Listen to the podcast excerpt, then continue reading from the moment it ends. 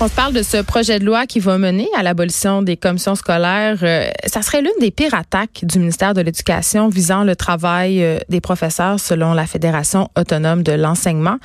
Euh, je parle de ce dossier-là avec Sylvain Mallette, qui est président de la Fédération. Bonjour, Monsieur Mallette. Bonjour, Madame Peterson. J'en ai parlé souvent. Là, moi, j'aurais tendance à voir euh, l'abolition des commissions scolaires plutôt d'un bon oeil. Par contre, je suis curieuse de vous entendre sur les répercussions que le projet de loi 40 pourrait avoir sur le travail des enseignants. Ben, c'est justement, hein, c'est que le ministre profite de sa volonté de faire disparaître les élus scolaires pour euh, modifier de fond en comble les, les, responsabilités et donc les pouvoirs qui sont actuellement accordés aux enseignantes et enseignants. Et donc, mmh en, profitant de cette euh, de la disparition annoncée des élus scolaires, il vient par exemple chercher à légaliser le tripotage des notes, euh, phénomène tripotage des notes qu'il dénonçait alors qu'il était dans l'opposition. Oui, ça, c'est vrai. dénoncé le tripotage des notes auxquelles se livrent certaines directions d'école. Après que nous ayons levé le voile sur ce phénomène-là, il exigeait même la tenue d'une commission parlementaire. Et là, ce qu'on constate en lisant le projet de loi, c'est que il, non seulement il veut euh, permettre à des directions d'école de tripoter des notes que donnent des, des enseignants certains de leurs élèves, mais il veut légaliser ce que le tribunal administratif du travail euh, a reconnu comme étant un domaine exclusif euh, qui appartient aux profs. Donc, évaluer, c'est quoi? C'est donner une note à un travail, à, une épreuve, à un examen. Et ça, le tribunal administratif du travail est venu dire c'est un domaine exclusif qui est réservé au prof. Ça ne veut pas dire que le prof ne rend pas compte de l'évaluation. Je dois expliquer à l'élève, à ses parents, voici le résultat, qu'est-ce que tu devrais faire pour améliorer tes résultats. Euh, donc, le ministre fait fi de, ces, de cette jurisprudence-là pour permettre à des directions d'école de, tripoter euh, les, résultats qu'obtiennent les élèves, alors qu'il dénonçait le phénomène euh, lorsqu'il était dans l'opposition. Et, c'est une multitude, hein, quand on a, c'est un, un, projet de loi mastodonte, il y a plus de 360 articles, ça modifie 79 lois. Et nous, on a pris le temps de lire le projet de loi. Et donc, c'est exemple par-dessus exemple où mm. finalement, euh, il, ne valorise pas la profession.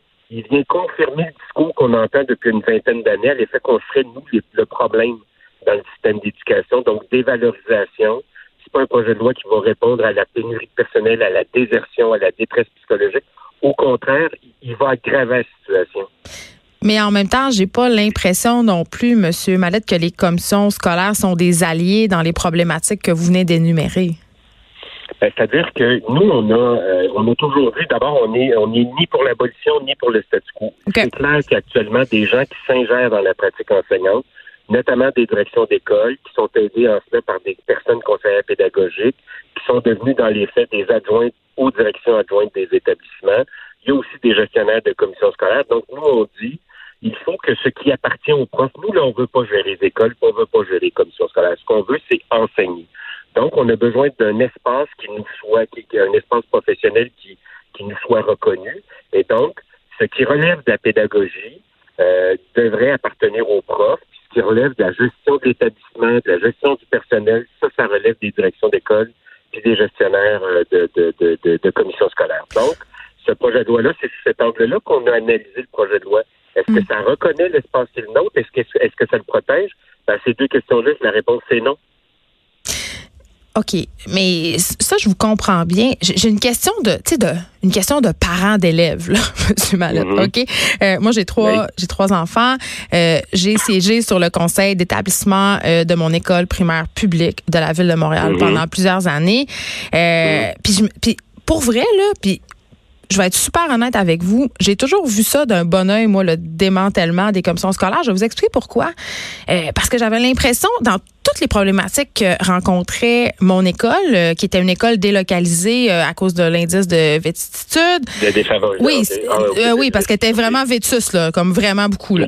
Donc, on était déménagés, on avait beaucoup de problèmes. J'avais toujours l'impression que les enseignants, la direction avaient les, les mains liées, étaient toujours en train de, de, de faire des demandes de justifier aux commissions scolaires. La commission scolaire semblait la plupart du temps complètement déconnectée de la réalité de nos enseignants, de notre école. Donc moi, pour vrai, le monsieur Mallette, qui expliquez-moi là, je suis tellement ouverte à comprendre. Je ne comprends pas en quoi le démantèlement des commissions scolaires est une mauvaise chose pour les enseignants qui sont tout le temps en train de chialer comme les, comme les commissions scolaires, tout le temps.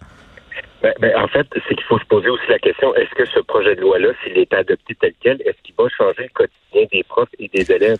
La réponse est non. Ça, ça, ça ne permettra pas plus de répondre aux difficultés. Pourquoi?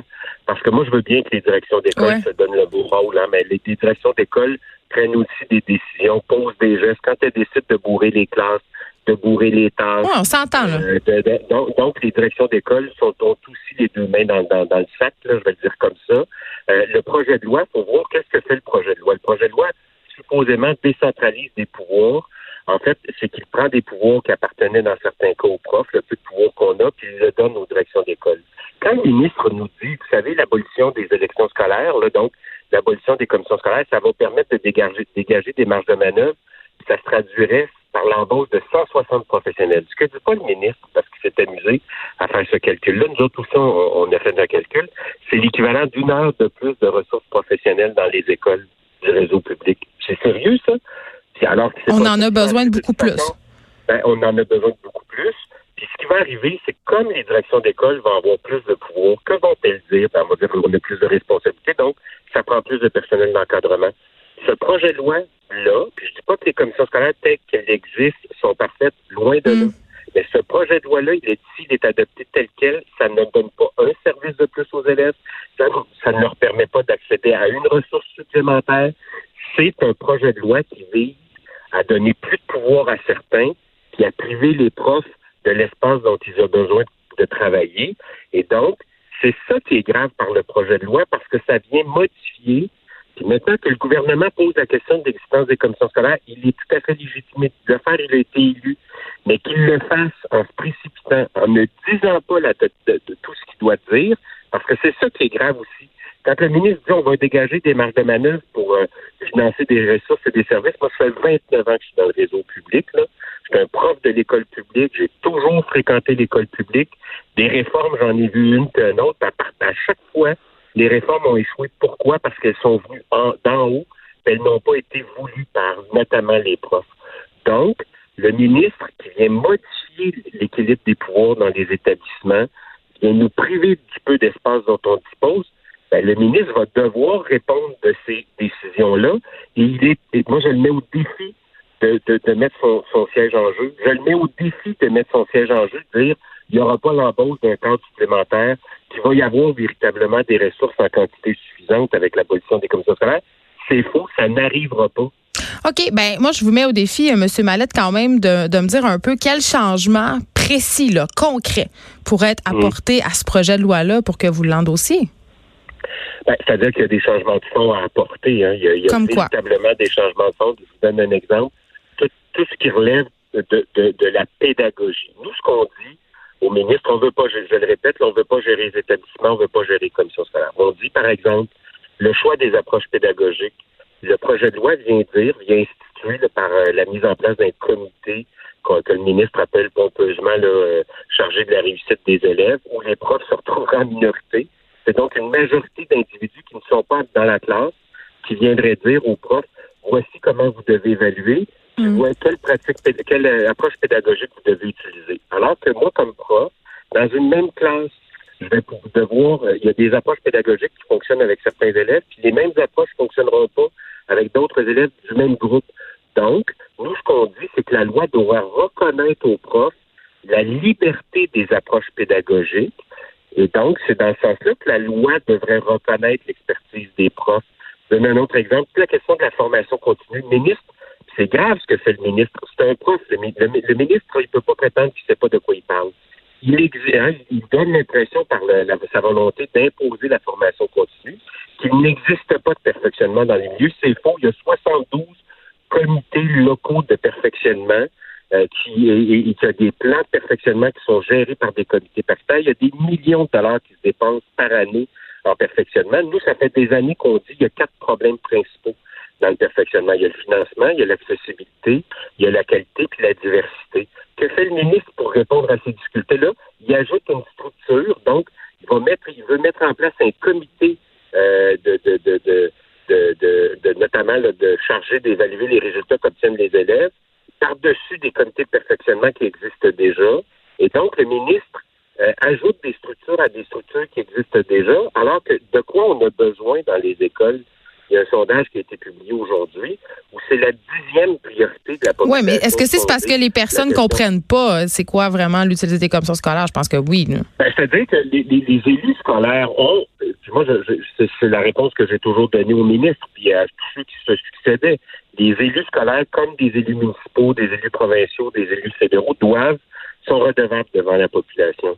Maintenant, euh, qu'est-ce qu'on constate? C'est que les commissions scolaires ont été longtemps le sont devenus le bras armé du ministère de l'Éducation, parce qu'on peut bien, moi je veux bien qu'on pointe du doigt les élus scolaires, mais qui, qui s'ingère dans la pratique enseignante? Ce ne sont pas les élus scolaires, ce sont les directions d'école, ce sont les gestionnaires de commissions scolaires. Euh, maintenant, il y a des élus scolaires qui ont délégué tellement de, leur pouvoir aux gestionnaires qu'on peut se poser la question sur l'existence même des élus scolaires.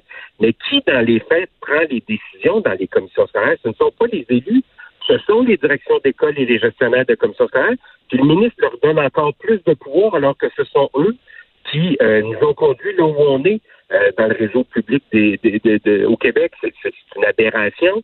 Et c'est là où le ministre, je le répète, il ne peut pas prétendre pas connaître la réalité. Il a fait un choix. Il a écrit le crayon là, pour rédiger son projet de loi, mais il y a deux groupes qui l'aidaient à écrire son projet de loi. Ce sont les directions d'école et les gestionnaires de commissions scolaires. Donc, le ministre, plutôt que d'écouter les profs, il a décidé d'écouter certains groupes qui ont un intérêt à nous déposséder d'un petit peu de pouvoir qu'on a pour être capable de nous dire tu vas faire ça comme je te le demande, puis quand je te le demande. Hmm. Sylvain Mallette, merci. Vous êtes président de la Fédération autonome de l'enseignement.